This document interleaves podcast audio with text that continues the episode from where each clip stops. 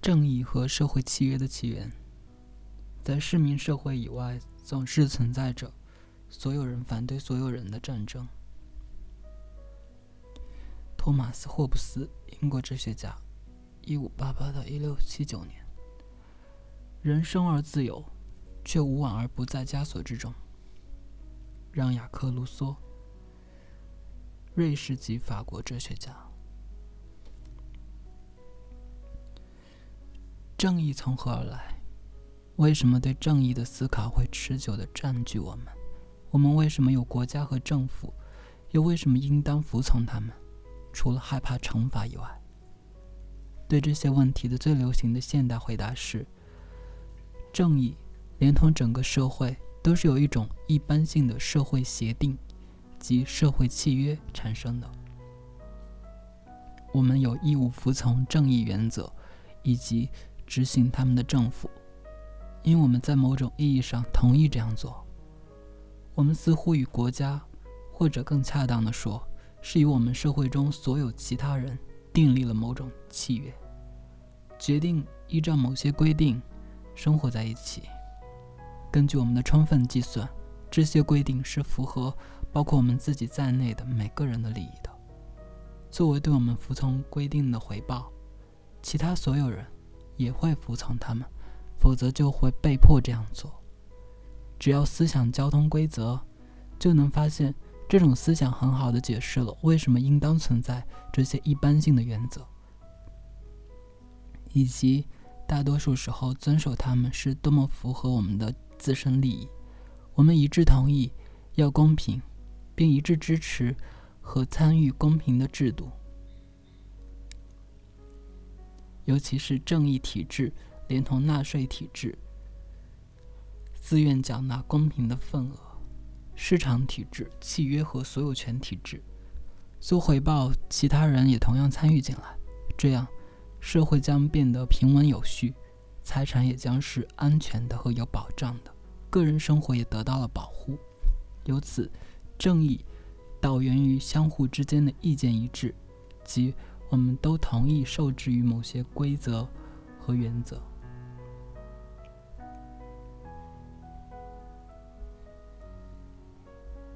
当然，我们自己并没有签署这样的契约，即便可以认为，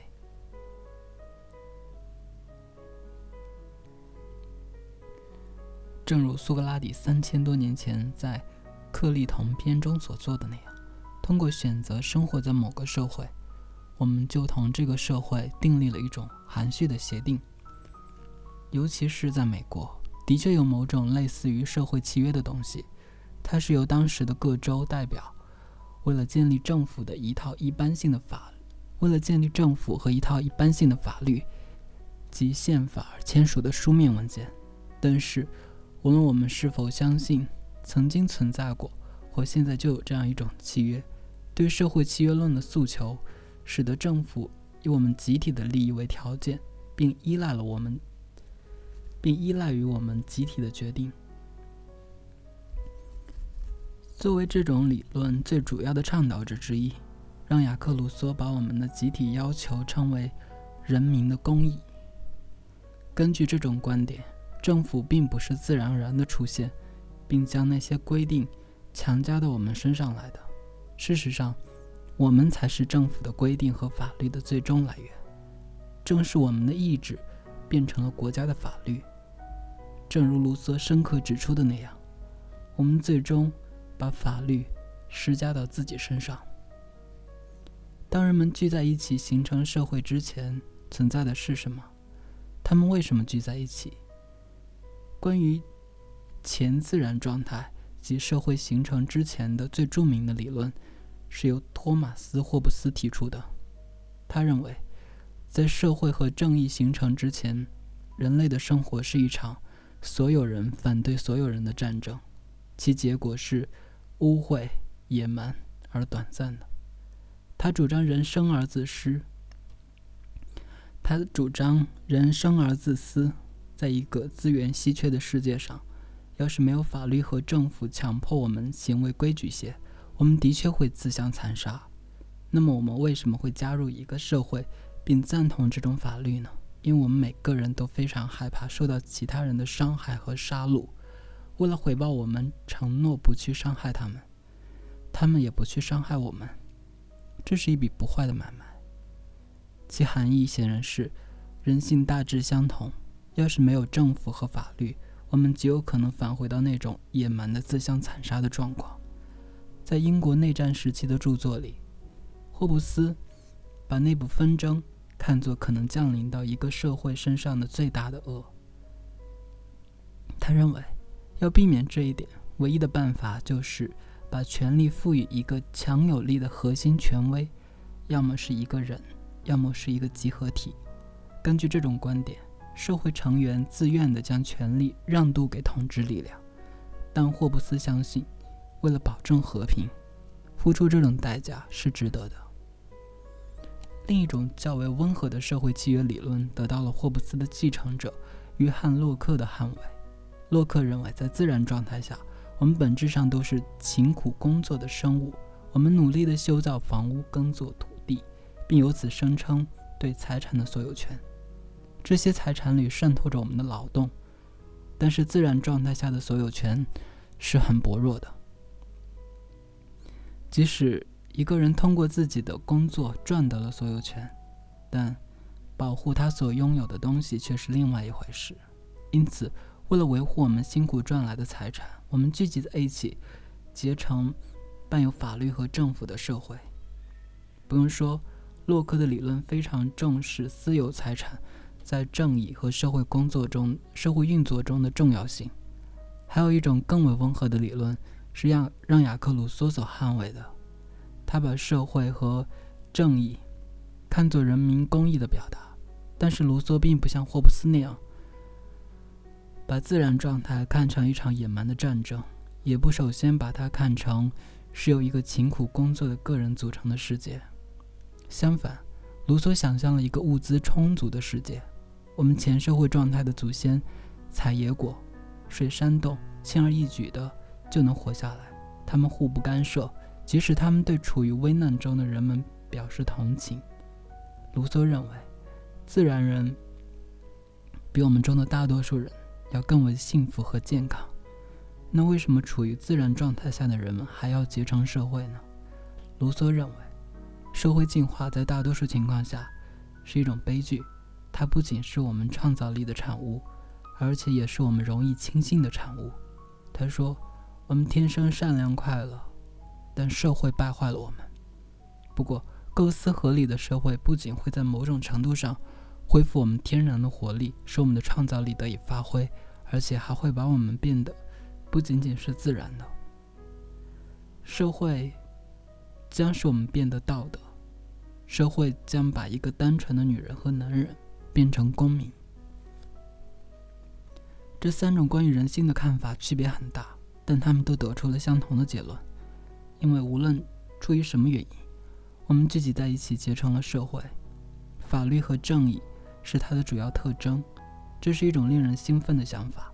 无论我们是否相信从历史角度给出的断言，或者是预设的人性理论，或者是社会契约本身的故事。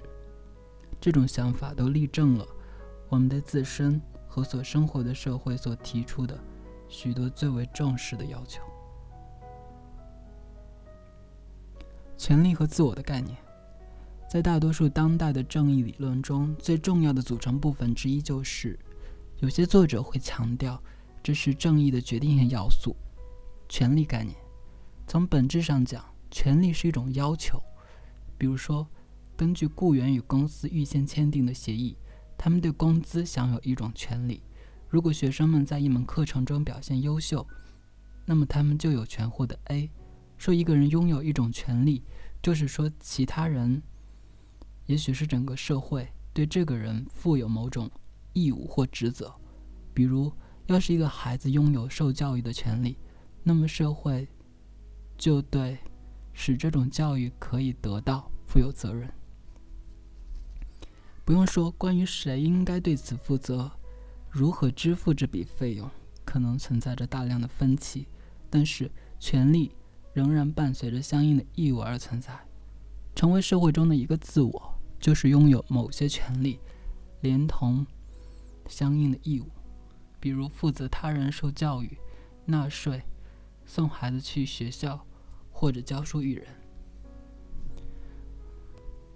不同种类的权利和义务表示不同的层次上的自我，比如某些是契约性的，按劳取酬的权利，买东西付钱的责任，或者信守诺言的义务；某些是法律性的，比如驾驶的权利，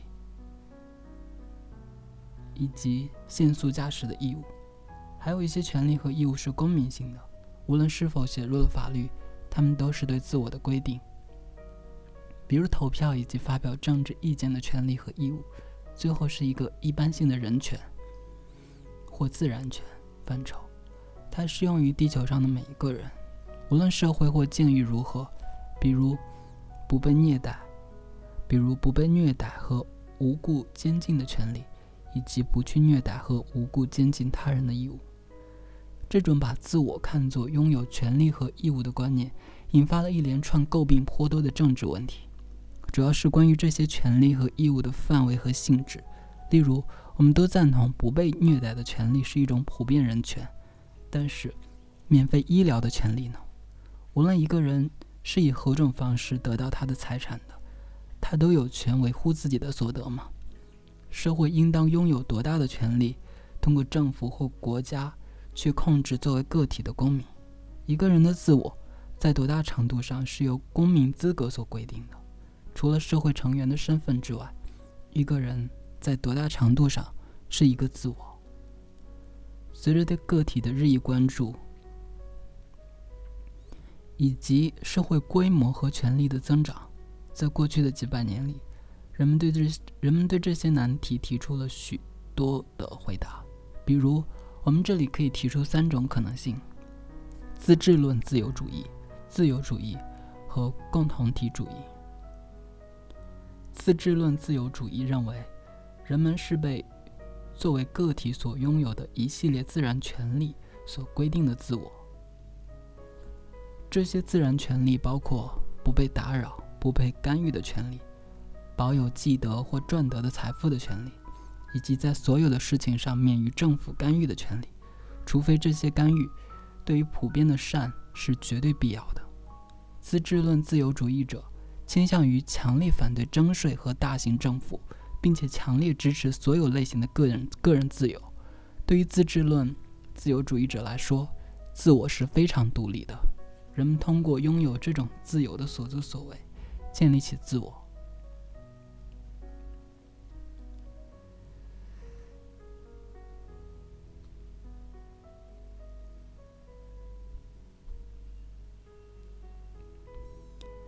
自由主义也认为人们是被作为个体所拥有的一系列自然权利所规定的自我，但是这些权利非常不同于自治论自由主义者所捍卫的那些权利。自治论自由主义者强调不被干预的权利，而自由主义者则强调享有社会福利的权利，适当的住房、教育、食品、医疗保健、安全等。自治论自由主义者强调最小和地方政府，最好的政府是管的最少的政府。自由主义者则倾向于建立一个强有力的中央集权政府，去管理社会项目。对于自由主义者来说，自我是过一种得体生活的权利的载体，而保证这种权利。正是社会的责任。共同体主义拒斥自由主义和自治论自由主义所捍卫的单方面的权利，把重点转向了义务概念。这种观点认为，是义务而不是权利定义了公民。要问的不是国家能为你做些什么，而是你能为国家做些什么。在共同体主义看来，自我有时成了社会的一种功能，而不是独立的实体。比如黑格尔就攻击社会契约论的观点，因为这种理论声称存在着个体的自我，他们能够在使这种协定成为可能的社会产生以前就达成一种契约式的协定。他认为这是一派胡言，自我必须由社会来规定，社会之外的自我是不存在的。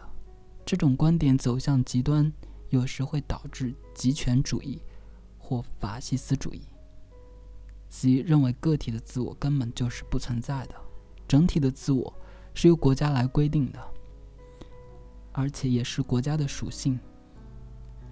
但黑格尔本人拒斥这一结论。但是对于所有的这三种立场来说，自我至少部分上是社会的产物，它既是一个公民，又是一个独特的个体。下面些问题：一、强权及公正意味着什么？在你看来，是什么使得一个政府合法？二、在你看来，正义最为重要的特征是什么？是为了让人们过得更好，保证同工同酬，保证人们可以持有他们的所得，保护人们的权利，确保每个人都被平等的对待。三、你认为在我们所了解的社会形成之前，人类是什么样子？如果我们脱离任何社会或社会环境而长大并存活下来，我们会是什么样子？你认为这些问题是相关的吗？四，如果你和其他几百个人打算结成一个新的社会，假设你们进入太空，要移民到一个新近发现的星球上去，你会向你的同类提出什么样的正义原则？你认为什么样的原则会获得普遍赞同？比如，捡到者收起，丢失者哭泣，与其他人平分其所得。任何人在任何情况下都不应受到惩罚。人只要违反法律就要被流放，哪怕只是一丁点。等。五，如果一个已经很富有的人又在一次幸运的股票投资中获得了一笔财富，他有权拥有全部所得，还是应该纳税？你的回答暗示了什么样的正义感？六，基于年龄或者容貌雇佣或辞退一位电视新闻女主播是公平的吗？为什么？七，仅仅因为更有钱就应该得到更好的教育、医疗保健和法律援助，这是公正的吗？如果你认为是公正的，请解释为什么。如果你认为这不公正，说说你认为应该如何改变这种状况。平等的对待每个人，在什么意义上是公平的？在什么意义上是不公平的？工作努力的人应当比不努力的人拿钱更多吗？为什么我们认为努力工作应当受到嘉奖？一个有二十年工龄的雇员应当和一个新手拿到一样多吗？为什么工龄会导致分配结果的差别？公司的所有者扣留的利润应当同他支付给雇员的一样多吗？为什么所有权很重要？一个急需一大笔钱做性命攸关的心脏手术的人，